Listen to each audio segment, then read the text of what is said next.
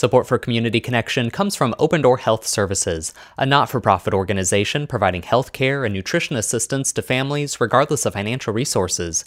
More information is at opendoorhs.org under the Get Involved link. And from the Ball State Federal Credit Union, two locations in Muncie, the main office at 2900 North Oakwood, and a campus branch at the LA Pittenger Student Center. Mobile banking with bill pay now available. More online at bsfcu.com. This is Community Connection, an IPR original program that talks with the people in the nonprofit world in our part of the state and lets you know how you can get involved. I'm Michelle Kinsey, and joining me in the studio is Chelsea Carter and Ashley Waterbury Carpenter, and they are here to talk about Raise the Bar. So, first of all, I guess tell us what Raise the Bar is and tell us a little bit about what you do there. Ashley, do you want to start? Sure. Uh, Raise the Bar Indiana is a statewide program that we've developed um, for alcohol serving establishments.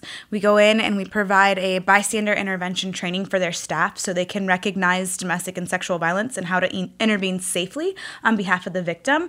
Um, and then we also look at the space and look at are there spaces where um, patrons might feel a little less safe, and are there ways that we can make that feel more safe? So we have a lot of dialogue with the staff um, and work hand in hand to be able to make that happen. Wonderful. And what exactly do you do uh, with the organization, and why did you decide to get involved? I am the Chief Operating Officer of Alternatives. Alternatives developed the program um, about four years ago. We started working on it, mm-hmm. um, and our goal had always been to make it a statewide program. So we've shared it with our sister agencies throughout um, the state. But I oversee all of our prevention efforts. Alternatives is a domestic and sexual violence service agency in Anderson, and we serve six counties. Um, but I oversee our prevention programming. So this was a new opportunity, a new way to step um, in into a new area and make Absolutely. some new partnerships. Sure. And what about you, Chelsea? I am the prevention specialist, so I had no hand in developing the program initially, but I am the, I do a lot of the trainings. In fact, last night I was in Muncie training two cats and Damask. So, if a establishment wants to be trained, they contact us. They can contact us on our website www.raisethebarindiana.org. And from there, we connect them with a facilitator and we really empower them to use the skills that they already have to prevent over-serving and to prevent problems in their establishment of fights and that sort of thing. Mm-hmm. Basically, using that to prevent sexual violence and sexual harassment in their sure. establishments. What has the feedback been, you know, from establishments that have that have gone through the training process and and have already implemented uh, some of the things that you suggest in the training? What has happened as a result? Uh, we've had some establishments that um, all the feedback that we've had from the establishments that participate is very positive. They're glad that they've done the training. They felt like it was useful. Um, we've seen, we do some evaluation at the end, and we've had a significant increase as far as people who recognize that it's important to intervene in those situations, um, and a significant increase in their comfortability in doing so, which is what we're looking for. We want them to feel like they have the skills and the tools needed to be able to make that intervention. Um, and most of the establishment owners that we've spoken with, um, a lot of them are still in communication with us about what are some other things that we can oh, wow. do. And we have designed some posters now. That wasn't one of our first things that we've had. So we continue to make improvements to it. Um, but we've designed some posters so they can continue to promote the program. We have some coasters for them. Um, so it starts the conversation in the establishment and they're able to explain what that means, which then in turn helps the patrons to recognize that this establishment owner cares about me, cares about my safety, and they took the time to go through a training to make sure that I would be safe. Can you give us an example of maybe some of the changes that that uh, establishments are making as a result of the training? Yeah.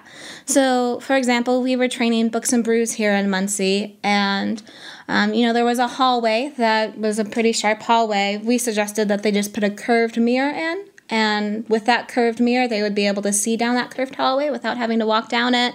Some establishments have put in um, smile you're on camera signs to make people aware that they're being watched. We have people that walk through the establishments more frequently to monitor things and check that everybody is feeling safe and comfortable. And that's pretty common. That's one of the number one things that establishments are implementing is making sure that they have staff that are walking through the spaces and some of those kind of dark corners or um, going out and making sure they're checking out outside spaces because that's something Absolutely. that they haven't been doing before. Right. Right. And so did you find that that for a lot of establishments it was kind of light bulb moments, uh, like the fact that, oh, these are simple things that we could be implementing every day, but we just didn't consider them before? I would say so. I think a lot of them, most of the time, it's a pretty simple solution that can really increase um, the safety of the environment, and it's it's easy for them to do and they want to do it. So yeah, I think it's just having someone really walk through and look at the space with them. They haven't necessarily thought to do that before, at least through that lens. Absolutely. What other partnerships, uh, relationships have helped make Raise the Bar possible? Our biggest partner that has helped us with developing the curriculum has been the Indiana Coalition Against Domestic Violence. They've really helped us as we've gone through um, different revisions of the program to make sure that the training is effective both for the facilitators as well as the establishments. Um, all of the people who have been part of being trained as a facilitator. So we have domestic and sexual violence shelters and agencies throughout the state, as well as the Sexual Assault Coalition, ICESA, has been helpful in, in developing the training and being part of the facilitator trainings um, or participating in the facilitator trainings. And then we've also developed a partnership with the Indiana Brewers Guild. So they invited us to talk to talk at one of their board meetings uh-huh. to the brewers and sent out meetings to all of the brewers that are part of the guild. And we've had a very positive response from that about about um, breweries wanting to be involved in this work. Um, they've invited us to be part of their brew fests, where we've been able to spread the word as well. Wow. Um, so that's been a really great partnership that we've been able to develop and are still developing um, as we move forward. So let's say as someone is listening right now and they want to get involved with Raise the Bar, whether as an establishment that wants uh, training or they want to get involved perhaps as a volunteer. Are there volunteer opportunities? Talk a little bit about how our listeners can get involved. Well, we're always looking for facilitators. So if somebody is involved in prevention, especially surrounding sexual assault and domestic violence, and they think this would be a good initiative to bring to their community, we would love to train them as a facilitator. They can contact us through our website. Um, if there is an establishment that wants to be trained, we would love to train them. Sure. We travel. Um, we will come to their location and work with them on a time that is best. And as far as the general community goes, we don't necessarily have a lot of volunteer opportunities, but we do really push for people to visit the establishments that we've trained to give them that support and to call out in their communities to say, we want safer places. We want places where we know people are going to be looking out. We want places where we know we can go in and we aren't going to be harassed or assaulted. Sure. Um, and even just helping to spread that message of what the program means. So when whenever an establishment is trained, they have a little window cling that identifies them as a Raise the Bar Indiana trained establishment. Mm-hmm. So helping to spread, you know, social media, that marketing aspect of it, and just helping spread the word that that's what that symbol means. That's why we should go there because they have taken the time to be part of this training and create a safer space. Absolutely. How many stickers are out there right now? Right now, we have 22. Wow. And that's statewide. Um, that's statewide.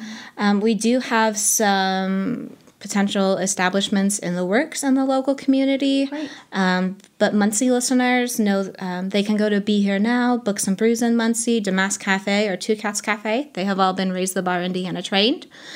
Um, yeah. That's wonderful. Uh, so, where can people get more information? Do you have a website, Facebook page, all of the above? Right now, we have a website. Okay. Um, it's www.raisethebarindiana.org. We are working on getting some social media avenues in place. We just had a visit from the CDC, actually, that was reviewing us as a best practice. They are helping us kind of develop some of those additional ideas and ways that we can increase the social marketing, because that's an area where we know we need some growth and could use some help from our community members for that. Um, but also looking at ways that we can continue to develop the program and strengthen the training that we're providing for establishments. Wonderful. Well, I thank you both uh, so much for coming in, and I thank you both for raising the bar when it comes to safety in our local establishments. Thank you. Thank you so much for having us. Thank you so much. Community Connection is hosted by Michelle Kinsey and engineered by Sean Ashcraft. You can listen to past episodes and hear more from this conversation at our program website, indianapublicradio.org slash community connection.